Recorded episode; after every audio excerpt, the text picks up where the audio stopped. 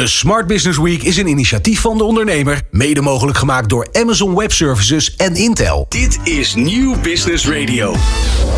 De ondernemer presenteert de Smart Business Week. Tot en met 7 oktober, elke werkdag tussen 12 en 2, live vanuit Cupola Access. De techcampus voor digitalisering van het MKB. Slimme technologie, vooruitlopende ondernemers, visionaire CEO's en natuurlijk inspirerende verhalen. Dit is de Smart Business Week. Welkom terug bij uur 2 van de Smart Business Week met co-host Angelina Best.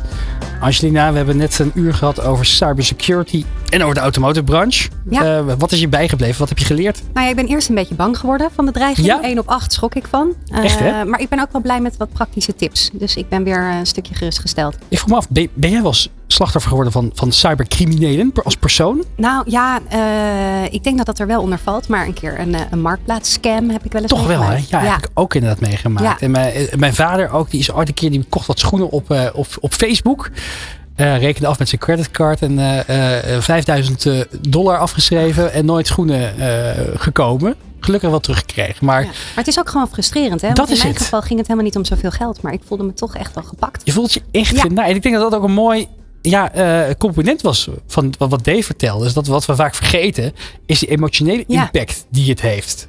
Ja, die was duidelijk bij Dave. Ja, nou ja, mocht je inderdaad meer willen weten over cybersecurity en hoe je jezelf kunt beveiligen en je bedrijf, kijk vooral even op deondernemer.nl. Daar vind je het hele artikel van Dave Maasland van IZ Nederland en een verdiepende whitepaper met hele praktische tips over hoe jij jezelf kunt beveiligen. En kom natuurlijk ook vooral even langs bij de eh, Smart Business Roadshow in november. Ja, leuk. Meerdere evenementen. Waarbij je al je vragen kan stellen, ook aan het team van AWS, over hoe je veilig kunt blijven ondernemen in de cloud. Maar in de tweede uur eh, is onze tafelheer van dienst Rick van der Woerd. Hij is oprichter van het Amsterdam Data Collective. Rick, welkom in de uitzending. Dankjewel Remy. Ja, eh, ik vroeg het aan Angela, ben jij wel eens gehackt?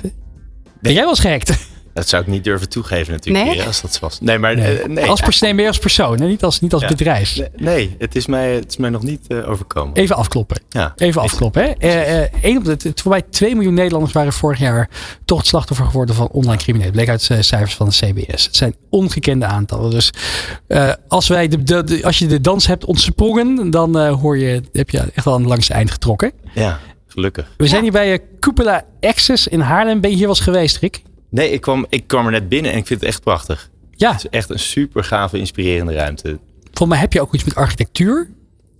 Heb ik iets met architectuur? Ik- Ja, niet? nee. Ik had je zo ingeschat. Je ziet Ja? zo esthetisch verantwoord uit. Nou, dankjewel. Nee, maar ik, eh, ja, ik vind architectuur prachtig. Maar, eh, en ik, ik vind het interessant. Maar nee, ik vind, ik vind het een super inspirerend gebouw. Leuke bedrijven. Veel energie, veel licht.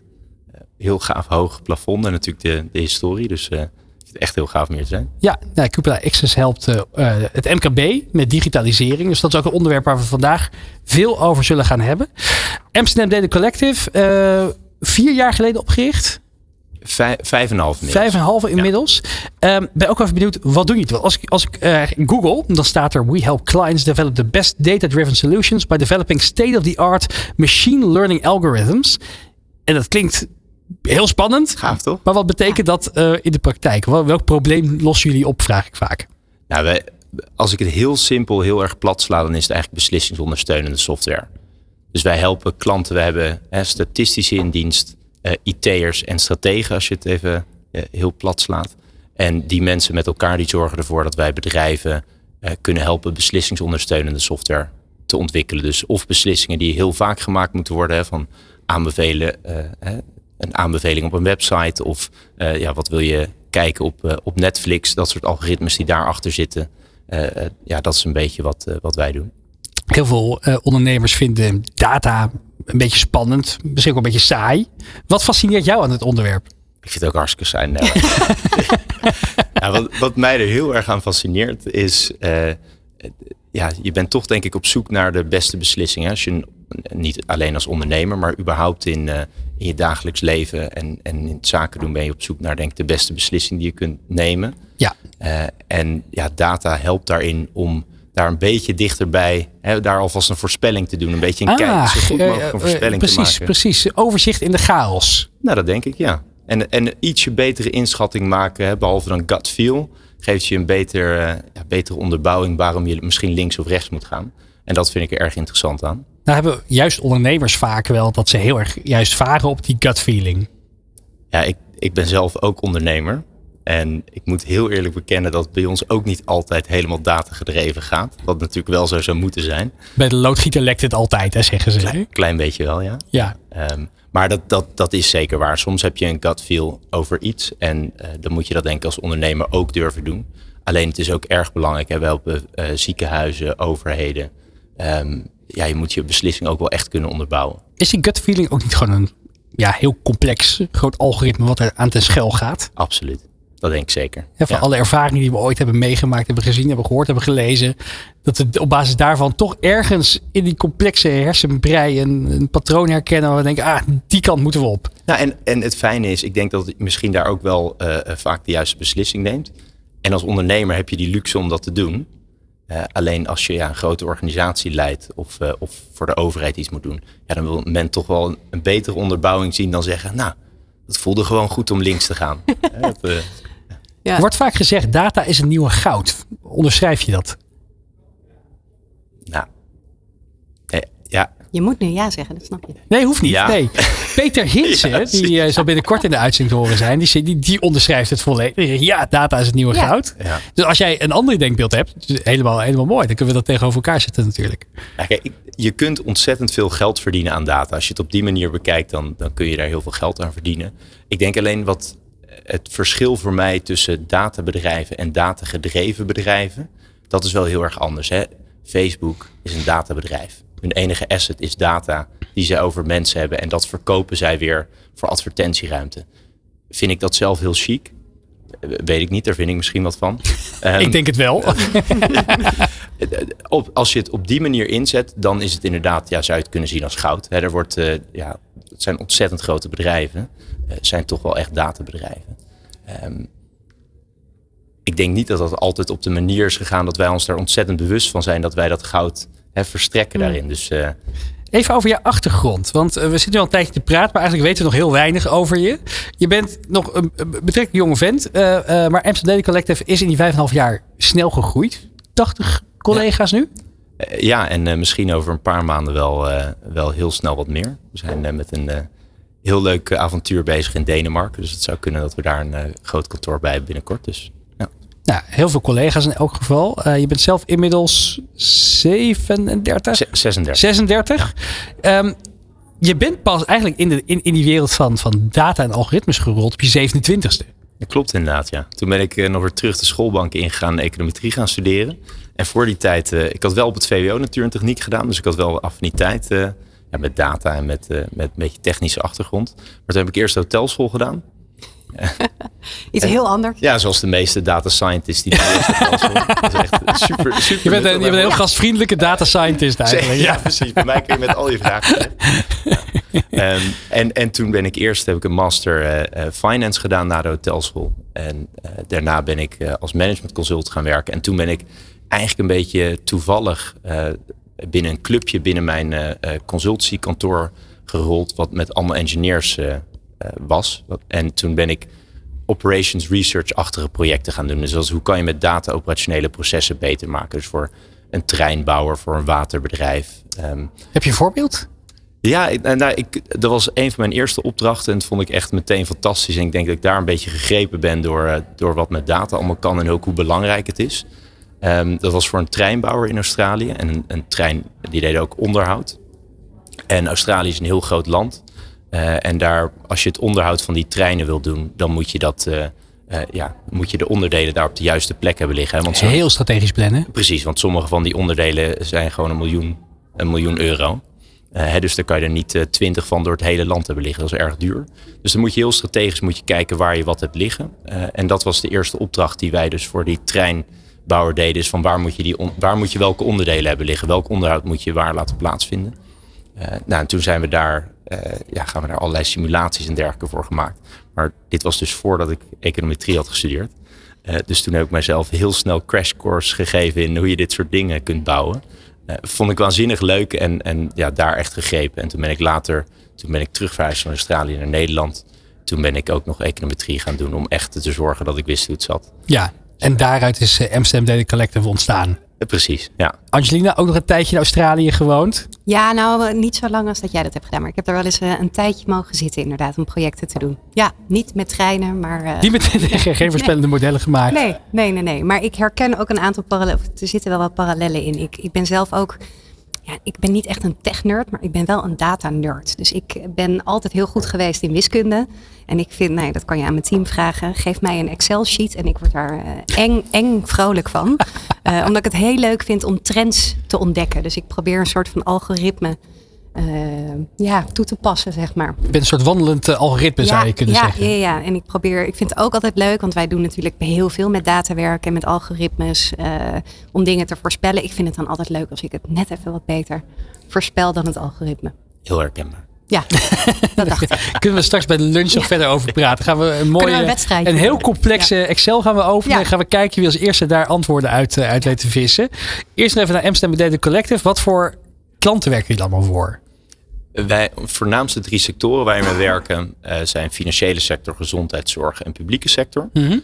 um, dus nou, denk aan de, de Nederlandse banken.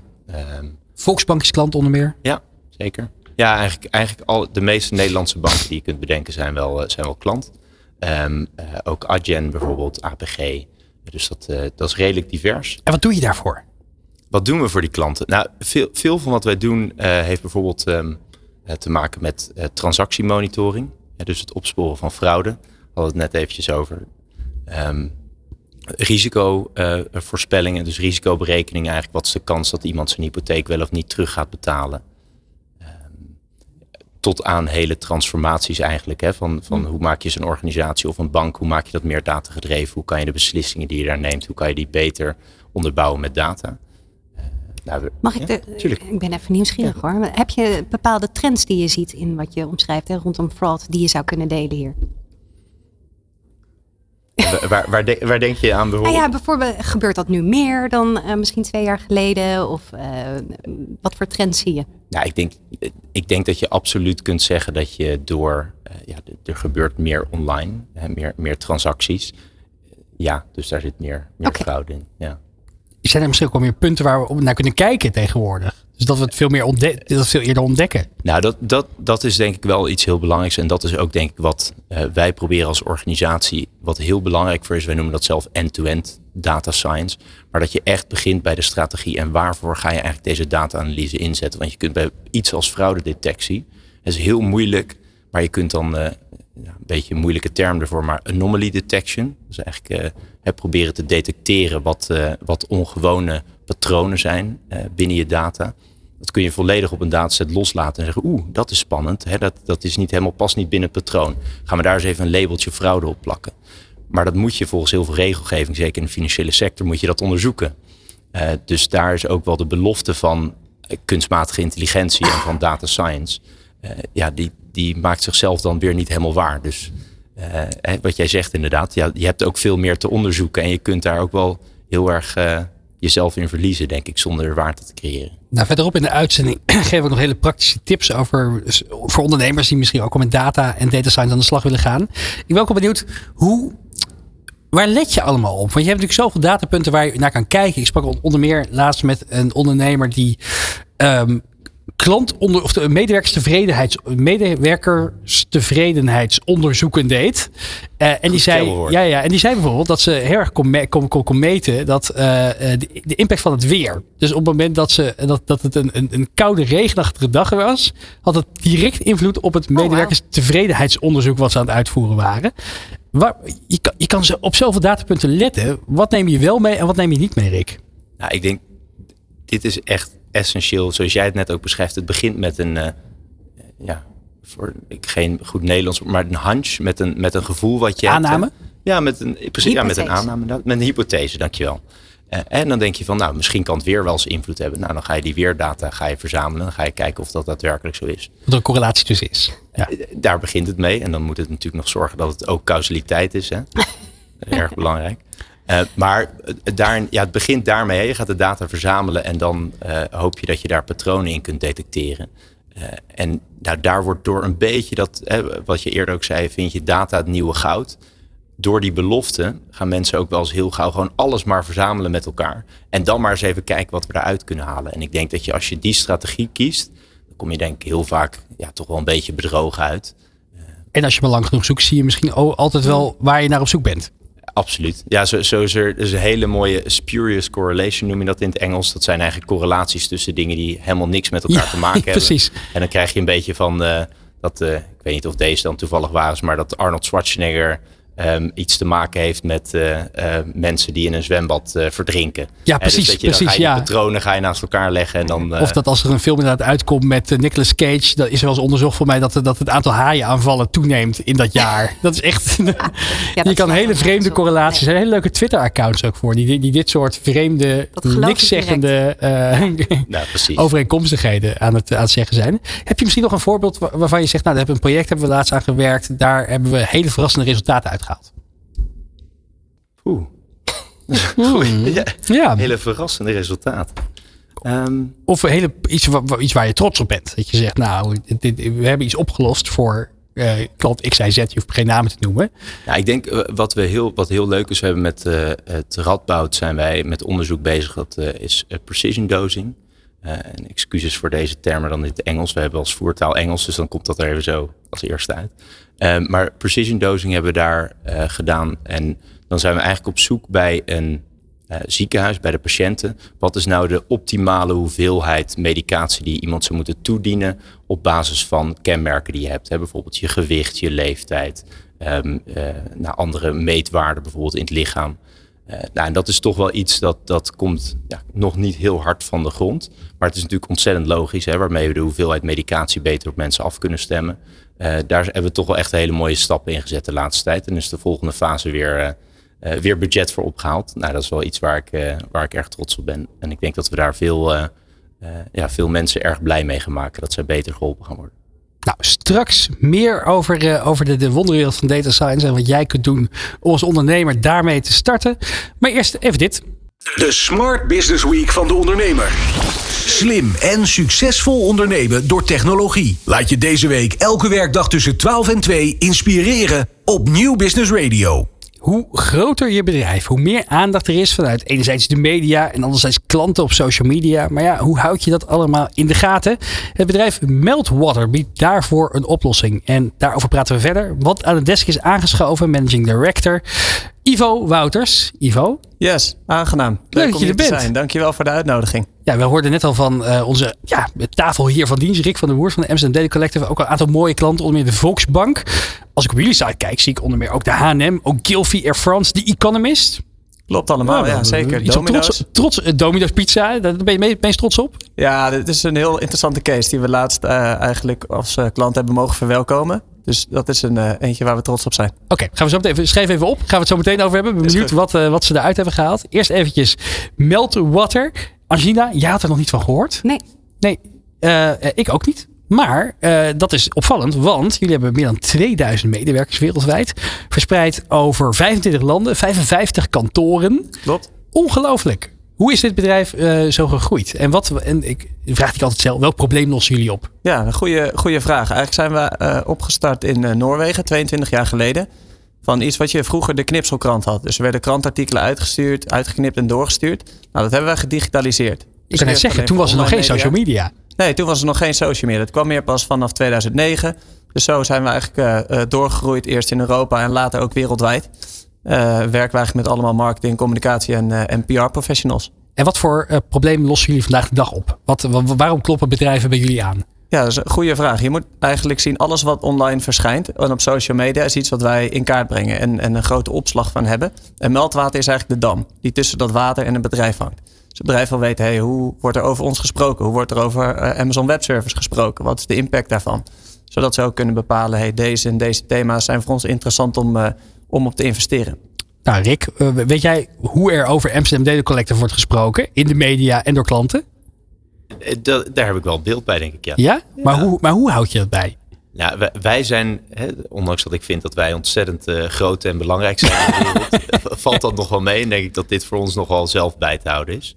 Ehm, eh, ja, als je ietsje groter wordt, denk ik dat het lastig wordt. Dus wij doen dit voorlopig nog zelf met onze eigen marketeers. Ja, en die, die geef je gewoon als opdracht dan van zet een Google alert in op, op de bedrijfsnaam. En kijk, kijk, kijk eens een keertje op Twitter in de week wat, of, of, of, of de naam nog voorbij komt. Een beetje in die trant. Precies dat, ja. Ja, dat hoor denk ik eh, vaker. Ivo, wa- wa- wanneer is, is die strategie minder eh, eh, ja, toegankelijk?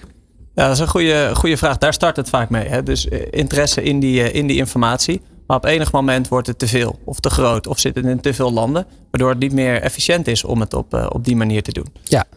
Daarnaast is het interessant om de data eromheen te hebben. Dus even worden genoemd, maar wat is de impact in bereik, sentimenten of mediawaarde?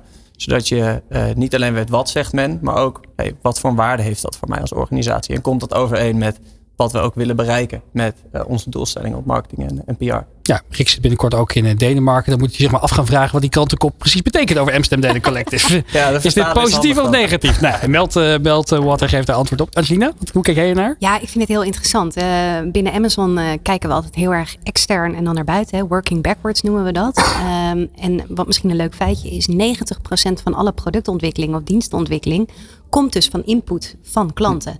Dus het is voor ons ongelooflijk belangrijk om constant voelsprieten te hebben. Dan niet zozeer alleen naar media, maar vooral ook in het gebruik van producten. En daarin zijn we heel data-driven. Om constant die vertaalslag eh, te maken en om innovatief te blijven. Dat ze dan dat de klant is op Twitter bijvoorbeeld iets roept van eh, goh, eh, geweldig product, maar ik, ik mis eigenlijk wel de koppeling Ja, met eh, X, feedback. Y, Z. Ja. Ja. dat is goede feedback. En op het moment dat dat vaker binnenkomt, dan, dan zullen we daar zeker wat mee doen. Rick, jouw, eh, jouw datahart gaat hier natuurlijk ook sneller van kloppen. Van, van informatie die van derden vandaan komt. Wat zou je helemaal uit kunnen halen? Ik, ik gok dat jullie er al best wel veel zelf uithalen. Ehm, maar ik vind het inderdaad een fantastisch product. Het is heel mooi. Ja, wat zou je eh, kunnen uithalen? Ik denk dat je, eh, wat wij altijd, wat ik eerder zei, wat wij proberen te doen, is historische gegevens gebruiken om iets te zeggen over de toekomst. Nou, ik denk dat je dat hè, voor je eigen bedrijf, door te kijken naar wat is er in het verleden over mij gezegd, wat wordt er nu over mij gezegd, wat zijn bepaalde trends die ik daarin kan ontdekken, kan je toch wel een beetje een soort lijntje trekken naar de toekomst en zeggen, ik gok dat als ik zo door blijf gaan, dat er dit gebeurt. Eh, ja, en toch signalen als jij eh, een bepaalde campagne start of je lanceert een nieuw product. eh, nou, dan wil je toch wel even weten hoe dat wordt ontvangen. En ik denk dat je die aan elkaar heel mooi kunt koppelen om dan ook weer je strategie op aan te passen. Mooi moment om naar de domino's case te gaan. Ja, Wat, heb je, wat, wat, heb, wat, wat was de vraag en wat hebben jullie daarvoor kunnen betekenen? Ja, de eh, goeie. En wat je zegt klopt, eh, klopt helemaal. Is eigenlijk historische data gebruiken voor, voor een voorspellende waarde. En de vraag eigenlijk van Domino's was, joh, we zien heel veel gebeuren. Ze hadden eigenlijk alles wat op social gebeurde geoutsourced. Eh, maar welke thematieken, welke type content slaan aan op dit moment waar wij op door kunnen bouwen? Dus voor hun hebben we een, een platform uitge, uitgerold waarbij we zowel kunnen luisteren wat die thema's zijn, als ook een platform opgesteld waarbij ze kunnen werken met die data. Dus in kunnen plannen op social media, aan kunnen sluiten en zien: oké, maar deze lijn werkt wel, die sluit aan. Zo kunnen we ons meer profileren als kwalitatief een, een goed product. Of mensen vinden onze pizza's lekker. Eh, en andere thema's kunnen ze weer op doorbouwen waar het misschien niet aanslaat. Want die data krijg je ook, eh, ook uiteindelijk te zien. Is dit, dan heel op, werkt is dit dan heel op productniveau? Dat, dat je merkt dat eh, weet je, wat, de, de, de, de pizza artichok in dit, dit seizoen ontzettend in is. Of veel meer op hoog, hoog niveau dat je gaat kijken dat mensen... Nou ja, ik kan me voorstellen dat inderdaad sustainability een heel erg belangrijk punt is. Of inderdaad eh, eh, de meatless future. Dat we niet meer gaan werken met alleen maar vleesproducten. Maar ook met vegetarische, veganistische alternatieven.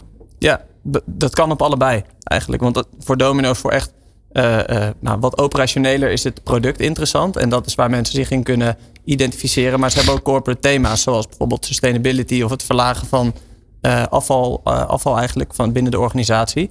Van hey, komt dat verhaal over? En zien we dat, en dat is dan een breder thema waarbij je wereldwijd of in een bepaalde regio kijkt of die positionering ook overeenkomt.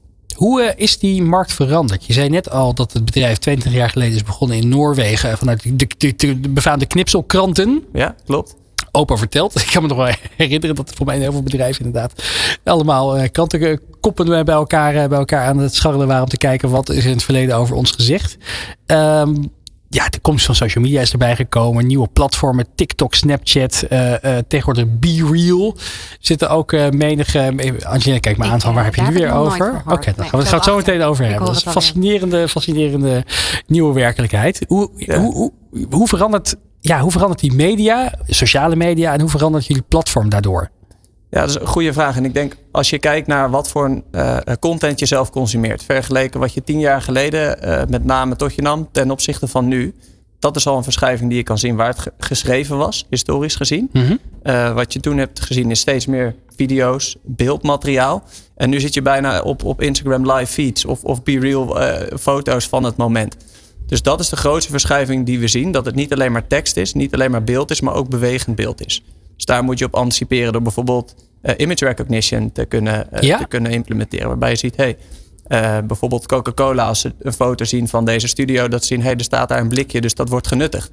Uh, en dat, uh, dat sluit daarop aan. Rick. Ja, mag ik? Ja, Ja, zeker. Go. Hoe, hoe gaan jullie om met? Ik kan me voorstellen dat jullie echt. Je kan, kunt het zo gek niet bedenken of je kunt het uh, uh, verzamelen, denk ik. Mhm. Hoe gaan jullie om met duurzaamheid?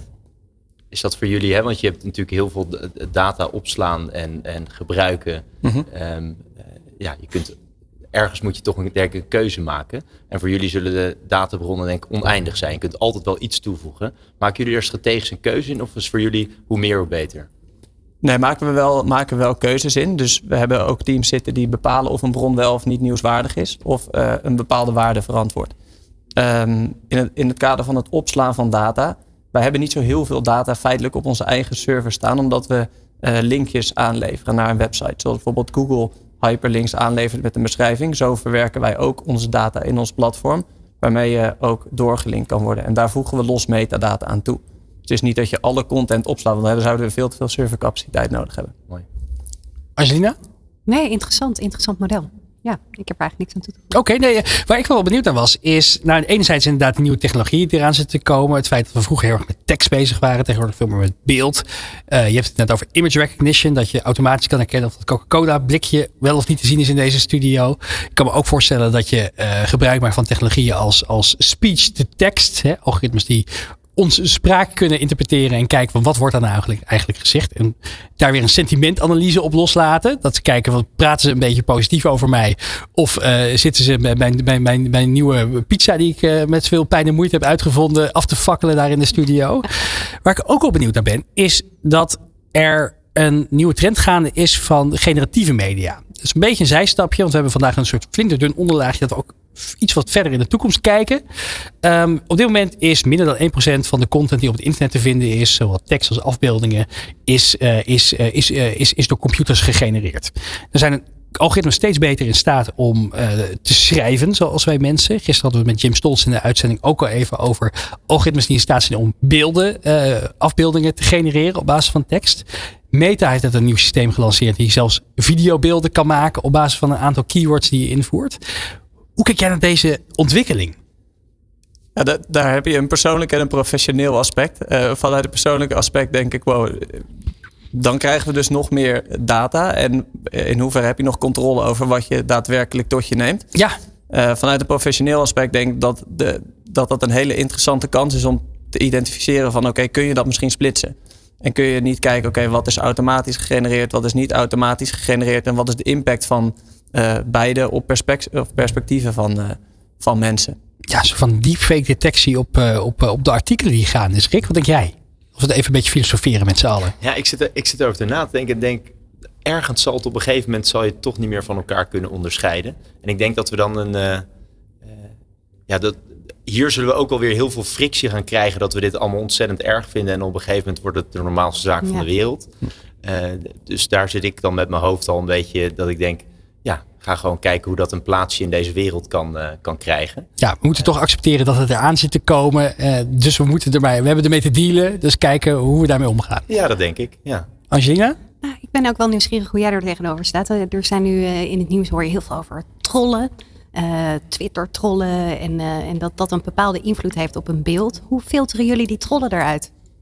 Nou, een heel groot deel van de waarde is het dat niet te doen.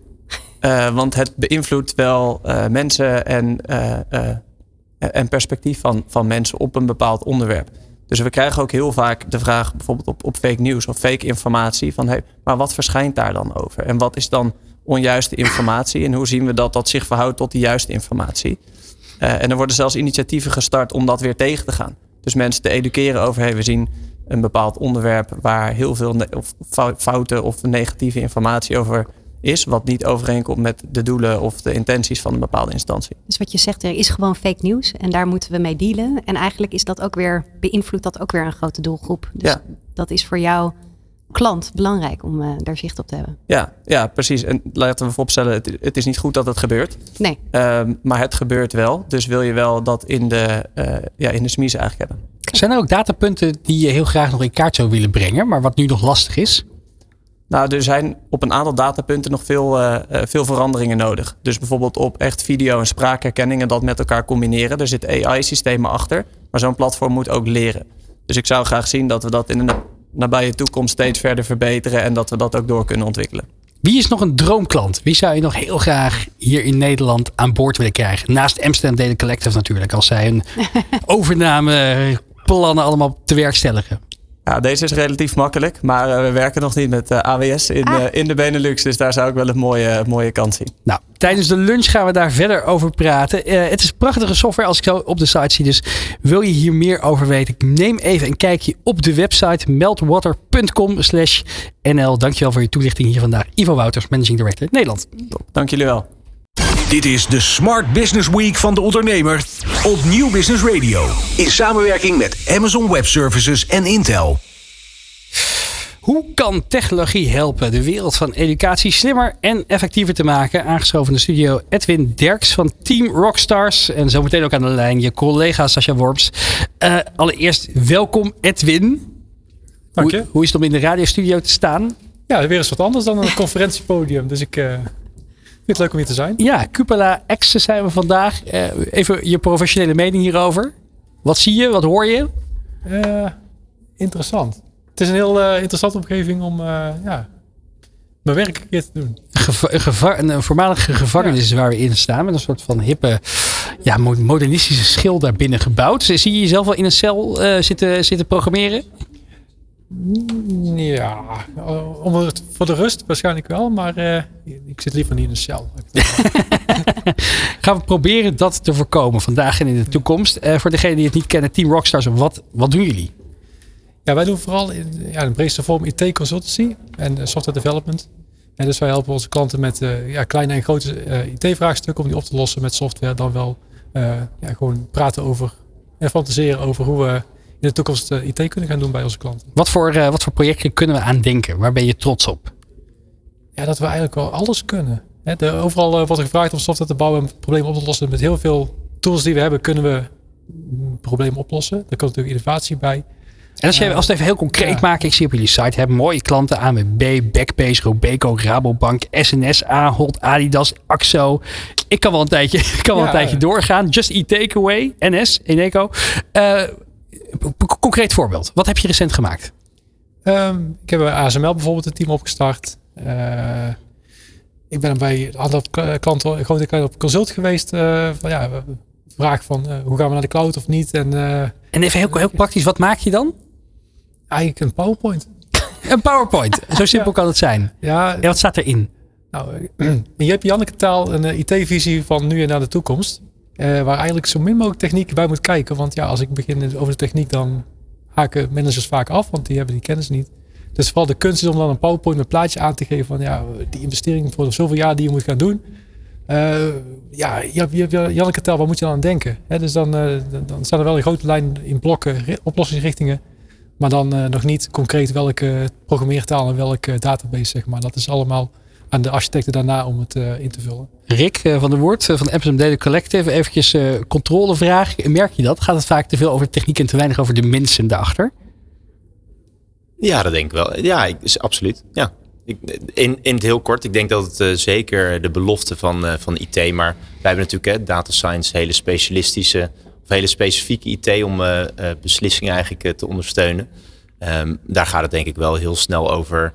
Eh, ja, het ligt er een beetje aan wie het vraagt, hè? maar als je de, de IT'ers en de data scientists en de data engineers vraagt, dan eh, ga je denk ik wel heel snel de techniek in. En dan wordt soms wel eens uit oog verloren welke waarde je daadwerkelijk daarmee probeert te creëren. Dat, eh, dat denk ik wel. Angelina? Ja, ik werk Zie je meeknikken? Ja, nou ja, ik werk natuurlijk voor het grootste IT-bedrijf ter wereld. Alleen ik geloof hier ook heilig in dat het niet over IT moet gaan, maar echt over de waarde die je voor je eindklant wil, eh, wil toevoegen.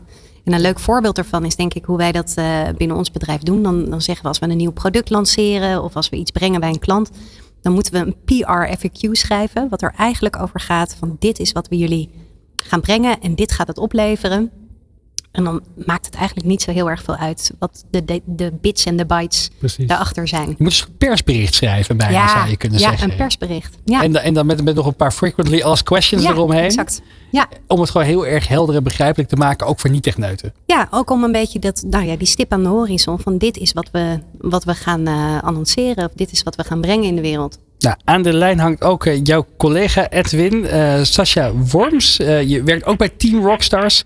En je hebt gewerkt aan een nieuwe case voor uitgeverij Zwijsen. Sascha, welkom in de uitzending. Ja, dankjewel. wat, wat hebben jullie precies gemaakt? Want uitgeverij Wijzen, dat, zegt misschien niet iedereen. Dat zeker voor uh, mensen die uh, nog geen kinderen hebben, zoals uh, ondergetekende. Maar dat is al 165 jaar de toonaangevende uitgever in het basisonderwijs. Ze maken onder, onder meer lesmethodes, leesboeken, educatieve spelletjes. En ze hebben dus aangeklopt bij jullie, Team Rockstars, om ze ergens mee te helpen. Wat was de vraag? Nou ja, bij Zwijs hebben we natuurlijk heel veel verschillende leermethodes. Hè. Denk aan rekenen, spelling, taal, uh, begrijpend lezen, aardrijkskunde, al dat soort dingen, die willen ze combineren.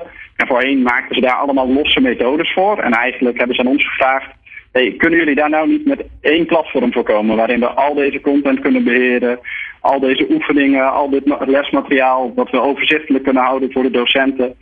Gewoon in één platform, dat op dezelfde manier werkt, zodat niet ja, rekenen weer een andere site is losstaan van dat, hè, dat kost veel meer onderhoud, al dat soort dingen. Dus dat is de vraag is bij ons neergelegd. En daar zijn we op dit moment ook mee bezig. We gaan in uh, januari gaan we een super vette pilot in. Dan gaan we uh, bij de basisscholen gaan we starten met een taalmethode. Die zit, dat is de eerste methode die we in het nieuwe platform gaan draaien. En dan mogen we ook mee gaan kijken. Hè. Ik hoor net mensen zeggen, het gaat echt om die impact en om ja, voor die klant dat verschil maken. Ja, dan mogen we mee gaan kijken met zo'n docent. Wat gaat er mis? Wat gaat er goed? Waar kunnen we helpen? Echt meedenken, echt zoeken naar een oplossing. Dus ja, dat is echt super vet. Edwin, dat klinkt natuurlijk altijd heel erg mooi. Dat, uh, dat, uh, een, er, komt de vraag om een heel groot probleem op te lossen. En hoe groter eigenlijk de vraag, hoe complexer het ook wordt. Hoe, hoe houd je het behapbaar? Nou, één is denk ik wel ervaring. Hè? De, de, op een gegeven moment weet je waar je naar moet kijken. En zijn alle vragen een beetje hetzelfde in grote lijnen. Hè? Dan moet IT vernieuwd worden. Maar het is juist de kunst om dan het domein te leren kennen. De kant te leren kennen van wat werkt nu voor jullie precies om eh, nog steeds ver van de techniek in ieder geval in gesprek te gaan van wat willen we nu precies bereiken? Wat is de vernieuwingsslag of businesswaarde die jullie zoeken? Om die eerst te achterhalen. En dan kan het best een groot vraagstuk zijn. Dat kan best jarenlang ontwikkeling zijn. Maar dat is wel een ja, soort van horizon waar je naartoe moet werken. Ook met de techniek die ook weer steeds evolueert. Dus je kunt nu niet zeggen van ik gebruik database X voor de tien jaar. Dat is veel te kort termijn gedacht, maar wel die, die, die businesswaarde over tien jaar zien en kijken waar je naar, naartoe wilt. Ja, dat zijn die complexe vraagstukken waar je dus nog niet eens met een IT-pad echt naar kijkt, maar wel die vertaalslag moet kunnen maken. En dat maakt het zo mooi. Sascha, wat waren de complexiteiten bij dit specifieke project?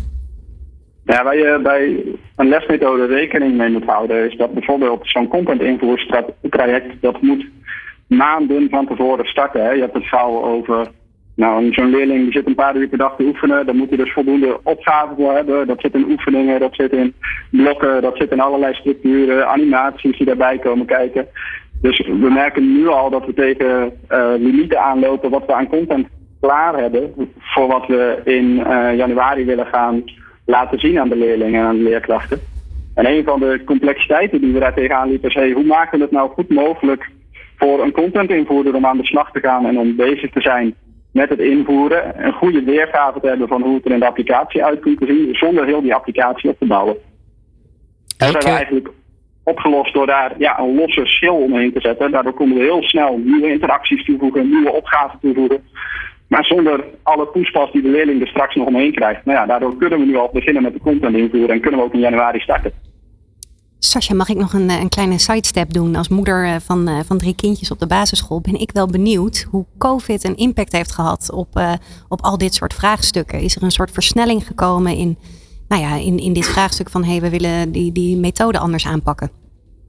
Ja, ik denk dat dat niet, niet te ontkennen is. Um, we hebben natuurlijk sowieso zien we de trend dat we steeds meer methodes digitaal willen hebben. He, dus, dus kiezen we er dan ook nog expliciet voor om een boek naast de digitale methode te houden. De ene school wil gewoon vanuit ja, didactisch oogpunt werken met boeken, omdat ja, daar bepaalde voordelen aan zitten. Maar we merken toch ook wel, zeker in de COVID-periode, dat die vraag naar digitale methodes ja, giga was. En dat heeft er ook toe geleid dat we dit nieuwe platform zijn gaan bouwen. Ja. Ja, Rick, jij bent naast de oprichter van de Amsterdam Data Collective ook vader. Frustreert het jou wel eens dat heel veel, ja, we hebben het er jaren over dat, dat onderwijs eigenlijk een beetje achterloopt als het gaat over innovatie vaak. Uh, tegelijkertijd mooi om te zien dat een, ja, een, een bedrijf wat al 175 jaar bestaat, toch aan het innoveren is. Eh, absoluut. Ja, en mijn kinderen zijn uh, twee en vier. Dus de oudste die gaat nu net naar de basisschool. Maar er werd al wel gevraagd in de, in de klassenlijst van wat je als ouder allemaal kunt doen. Er was ook een ondernemerscase. Uh, en daar gingen ze al in, in groep 1 en 2 mee aan de slag. En er was, ja, dus nou, volgens mij zit dat er wel in. en ik heb het idee dat daar echt wel, dat er wel mooi geïnnoveerd wordt. Dus ik vind dit ook prachtig om te zien. Ja. Uh, ja, om nog even hierop af te ronden. Uh, Edwin, uh, wat kunnen andere ondernemers hiervan leren? En ik was ook nog benieuwd naar de rol van de cloud in dit, in dit geheel. Dus ja. die twee vragen nog voor jou. Ja, afronden zei je. um, nou ja, kijk, je ziet het aan digitalisering op veel vlakken. Ook vanuit de school die traditioneel boeken doet. Ook dat wordt digitaler en met een bepaald doel. Hè, beter bereikbaarheid, schaalbaarheid.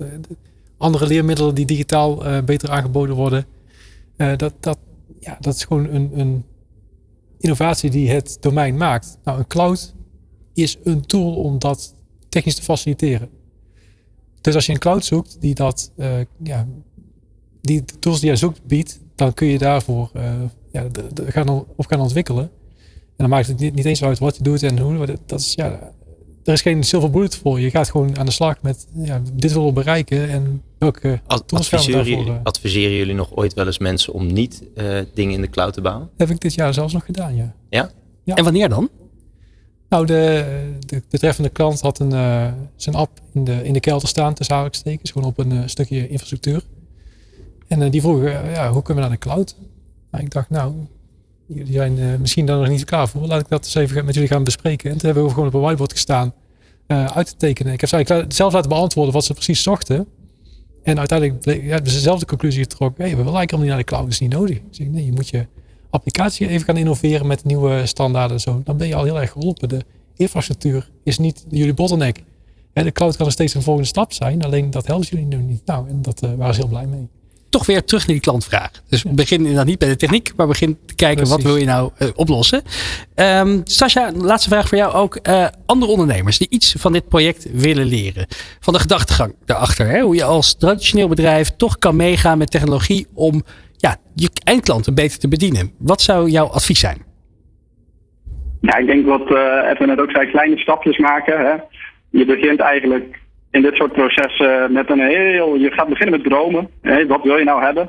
En daarna ga je kijken naar wat heb ik nou echt nodig. En als je weet wat je echt nodig hebt, ja, dan kom je erachter dat je in hele kleine stappen daarop kan gaan bouwen. En dan kun je gaan digitaliseren, dan kun je naar die cloud. En dan kun je van hele mooie oplossingen wegzetten.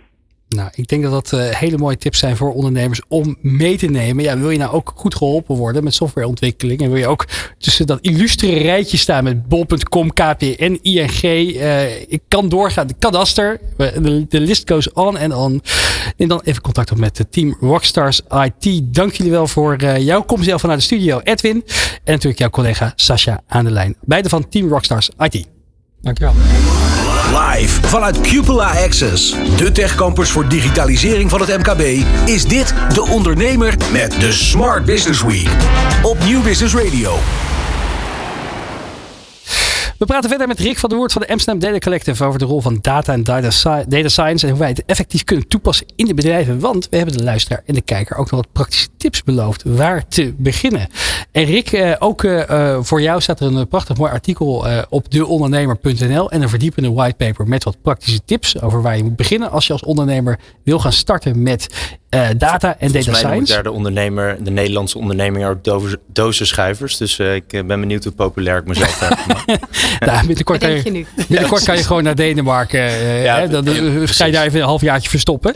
Ja. Um, maar even om daarmee te beginnen. Want veel ondernemers hebben natuurlijk die vraag van, ja, we horen data, data is door goud, we moeten er iets mee. Maar waar moeten we beginnen? Ik denk dat je eerst heel goed moet begrijpen waar je het zou kunnen inzetten. Hè, dus wij beginnen bijvoorbeeld ja, dat is misschien een beetje consultietaal, maar een organisatiescan of een design sprint. En dan gaan we, waar we heel erg naar op zoek gaan is in de organisatie, um, wat zijn je processen en hoe zou je eventueel in die proces, processen datagedreven interventies kunnen inbouwen om dat proces nog effectiever te maken, efficiënter te maken, om meer inzicht in het proces te krijgen. Dat doen we dan in, in design thinking methodologie heet dat dan exploit, hè, je huidige business eigenlijk beter maken of explore en dat zijn echt nieuwe businessmodellen met data die je eventueel zou kunnen maken. Maar het begint bij die vraag, bij de business. Waar wil ik überhaupt naartoe? Waar, wil, waar zie ik mezelf over vijf of tien of wat dan ook jaar? En welke rol zou data daarin kunnen spelen? Ik denk dat het heel erg zit in, in inderdaad het vraagstuk van wat wil je bereiken? Wil je processen versnellen, kosten besparen? Wil je diensten verbeteren? meer geld verdienen aan de, aan de gebruikers? Of wil je inzichten verkrijgen om betere beslissingen te maken? Zie jij dat ook zo, Angelina? Ja, zeker. Of hoe kan ik uh, die, nou ja, die intelligentie eigenlijk gebruiken om nieuwe producten te ontwikkelen of een andere klantervaring te bieden? Uh, maar het is heel erg vooruitdenkend. En het zit dan heel erg, eh, Rick, op, op, op, op twee assen. Hè? Van korte termijn, lange termijn. Korte termijn zou je misschien hele, heel veel ja, saaie, repetitieve taken in je bedrijf kunnen automatiseren. Op lange termijn kan je echt kijken van hoe kan data misschien wel een nieuw product voor ons worden. Absoluut. Ja, ik denk dat dat het, het grote verschil inderdaad is. En je, ik, wat ook erg belangrijk is, ik denk dat je uh, uh, ja, toch een beetje kijken wie je, wie je inhuurt of waar je mee praat. Als jij natuurlijk met een, met een IT-provider of een data science club gaat praten, ja, dan zullen zij eh, overal data science en IT-oplossingen zien. Uh, ik denk dat het tegenwoordig steeds meer voor heel veel problemen of voor optimalisaties die je probeert te realiseren, zijn eigenlijk al standaard tools te vinden dus als ondernemer denk ik dat het heel belangrijk is om onderscheid te maken. Is dit echt een stukje een core proces van mijn business? bouw ik hier uh, ja, IP op, intellectual property op? Nou, dan is het echt de moeite waard om daarin te investeren en zelf dingen te gaan ontwikkelen. Of is dit gewoon iets wat er moet gebeuren, hè, mijn boekhouding of weet ik veel wat. Ja, daar ga je niet zelf iets op bouwen. Hè. Dan, dan ga je als ondernemer kijken welke applicaties er gewoon te koop zijn in de markt. En ik denk dat onderscheid maken, ik denk dat dat erg belangrijk is is een bekende ondernemer geweest. Ik kijk even naar Angelina, die heeft ooit gezegd inderdaad van... Kijk in het proces, does it make your beer taste better? If so, dan moet je inderdaad erin investeren om het zelf te gaan bouwen. En if not, besteed het lekker uit aan iemand anders. Ik denk dat die analogie met de, de, de boekhouding doen daarin heel goed is. Tenzij je natuurlijk een accountancykantoor hebt. Um, vraag hier nog over. Is data science en de mogelijkheden van data alleen toegankelijk voor hele grote bedrijven, die grootbanken waar jullie voor werken? Of is het ook toegankelijk voor het MKB? En zo ja, hoe? Nou, ik, absoluut toegankelijk voor het MKB ook. Um, nou, dus wat ik zei, hè, door goed dat onderscheid te maken en weten waar je investeert. Dus niet zomaar denk ik. Ik denk dat best wel de, de fout wordt gemaakt onder het gevoel van nou, data is het nieuwe goud. We gaan een super gaaf data lake of data warehouse of hè, een paar hippe termen gaan we bouwen. Daar gooien van allerlei data in. En dan zijn we daarmee klaar. We hebben een heel duur IT-project gestart. En dan gaan we eens even kijken wat voor waarde eruit kunnen halen. Ik denk, hè, zoals je dat net ook beschreef, als je echt bij de klantvraag begint en vanuit daar terug gaat redeneren, kan je het gewoon heel erg compact houden. En als je dat doet, dan denk ik dat je alleen maar investeringen doet die je daadwerkelijk ook later weer terug gaat verdienen. Ja, en kijken of er iets te koop is uh, in de markt. Ja, en dus ook wel, hè, dat is natuurlijk makkelijk uh, uh, vandaag hier zeggen, maar ik denk, ja, in de cloud zijn er gewoon heel veel applicaties beschikbaar. Als je zorgt dat je data daar staat, zijn al heel veel standaard tools die het voor jou ontzettend makkelijk maken om een data science applicatie te lanceren. Angelina, wat denk jij? Wat zijn de vragen die het MKB hier nog over heeft? Nou, ik denk dat het MKB vaak uh, op zoek is naar, uh, of dat ze punt 1 vaak niet beseffen wat er allemaal mogelijk is. En ook een, een, een soort belemmering voelen van waar moet ik dan beginnen. Uh, en ik denk dat het vaak lastig is op het moment dat je je servers allemaal in je eigen bedrijf hebt staan. Van hoe kan ik nou al die data samenbrengen om daar analyses op te doen. Dus dan zou inderdaad, ook al is dat natuurlijk makkelijk gezegd voor mij, dan zou een eerste stap kunnen zijn. Nou, migreer dat naar de cloud. Want vanuit daar heb je eigenlijk een heel goed fundament om machine learning, AI en eigenlijk al die nieuwe technologieën toe te passen. En daarin zie je dat we als MKB hier in Nederland nog wel achterlopen op de doelstellingen. Maar, zo zei je gisteren, in Europa doen we het best wel weer goed. Ja, ja we, we, lopen wel voorop. Maar goed, ik vind ook dat we die ambitie moeten hebben. Hè. Dus wij zijn met, samen met een aantal Noordic landen uh, lopen we voor op een aantal van die doelstellingen als het gaat om skills. Echter is er echt nog wel wat te doen. Hè? Dus 85% van het MKB zegt van joh, we zijn bezig met digitalisering. Maar twee derde geeft ook aan dat ze het nog lastig vinden en wel wat hulp kunnen gebruiken. Hier kwam ook mijn dozenschuif uh, opmerking in het ah. whitepaper vandaan. dat je toch de, de Nederlandse ondernemer misschien af en toe iets pragmatisch, het organische stapje voor stapje. Ja, dit is wel echt een stap die je moet durven zetten. En daar hoort toch wel ook een investering bij. Dus je wilt heel goed kiezen wat dat dan is. Maar je moet ook wel die stap durven zetten als je daarin vooruit wilt gaan. En als je daar echt te klein denkt, ik denk dat je dan, uh, ja, dan ga je niet de waardecreatie hebben. En dan, dan ga je misschien toch wel geld investeren, maar net niet genoeg om er echt uh, de voordelen van te realiseren. Ja, wat je eigenlijk zegt is, we missen een klein beetje ook wel die ambitie misschien in Nederland om echt wat ze in Amerika misschien meer nastreven. Echt nu al vandaag die bedrijven van de toekomst te gaan bouwen. Misschien dat de ambitie er wel is. Ik denk alleen de weg er naartoe. Hè, dan een beetje die bravoure en een beetje die grootheidswaanzin die, uh, die er in Amerika af en toe heerst. Ja? Het gaat misschien ook wat goed hier. Ja, dat zou best kunnen. Ja, en heel, ik kan me ook heel goed voorstellen als jij een bedrijf hebt waar jij 100% aandeelhouder van bent.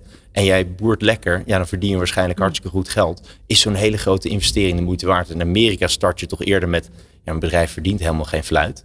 Uh, ik heb venture capital, private equity, pompen erin. En dan gaan de eerste zoveel jaar gaan we mm. geen winst maken. We gaan gewoon groot worden. Ja. ja. en die mentaliteit zorgt er natuurlijk wel voor dat je echt innoveert. Dat je echt grote dingen mm. van de grond kunt krijgen. Wat ik wel grappig vond gisteren, uh, je, je, noemde het vanmorgen al eventjes, dat ik uh, Werner Vogels heb mogen spreken. Ja, een van de dingen die hij aangaf. van Amazon. Exact. Een van de dingen die hij aangaf toen ik dus zo positief vertelde aan de audience over over Nederland in verhouding tot de rest. Toen zei hij, ja maar Angelina, als je dat nou eens wegzet tegen Amerika, dan hebben we hier nog wel wat te doen. En vooral als het gaat om R&D budget. Ja, dat doen we minder als dat we dat in Amerika investeren. Dus, nou, een mooie oproep voor het MKB. Een beetje investeren, een beetje innoveren. Dan uh, bouwen we gezamenlijk aan die bedrijven van de toekomst. Ik lijkt me een hele mooie een afsluitende les voor alle kijkers en luisteraars. We hebben veel voorbij zien komen vandaag. Het gehad over cybersecurity. Ja, ik heb heel veel mooie nieuwe termen opgeschreven. Digitale hygiëne, digitale BHV'ers. Ik heb weer veel geleerd vandaag. Ja, heel goed. Eh, Rick, heb je nog famous last words voor eh, de kijkers en luisteraars? Nou, ik vond jouw famous last words eigenlijk prachtig. We moeten toch een beetje, beetje durven investeren in, in R&D en innovatie. En laten we Nederland uh, en kijk, misschien mooi op de kaart zetten. Ja, kijk af en toe even naar de buitenlandsgrenzen. Bijvoorbeeld in Denemarken. Waar we, of Zweden ook zelfs. Zweden. Kijk, we schrijven hem op. Hartelijk dank voor het kijken en of luisteren naar deze tweede aflevering van de Smart Business Week hier bij De Ondernemer. Mede mogelijk gemaakt door AWS en Intel. Morgen zijn we terug vanaf 12 uur. En dan gaan we het verder duiken in de wereld van machine learning en AI. Hoe kan jij deze technologie gebruiken om je kosten te verlagen en je productiviteit te verhogen? Wil je ondertussen meer weten over deze aflevering of wat cloud computing voor jou kan betekenen of wat data science voor jou kan betekenen?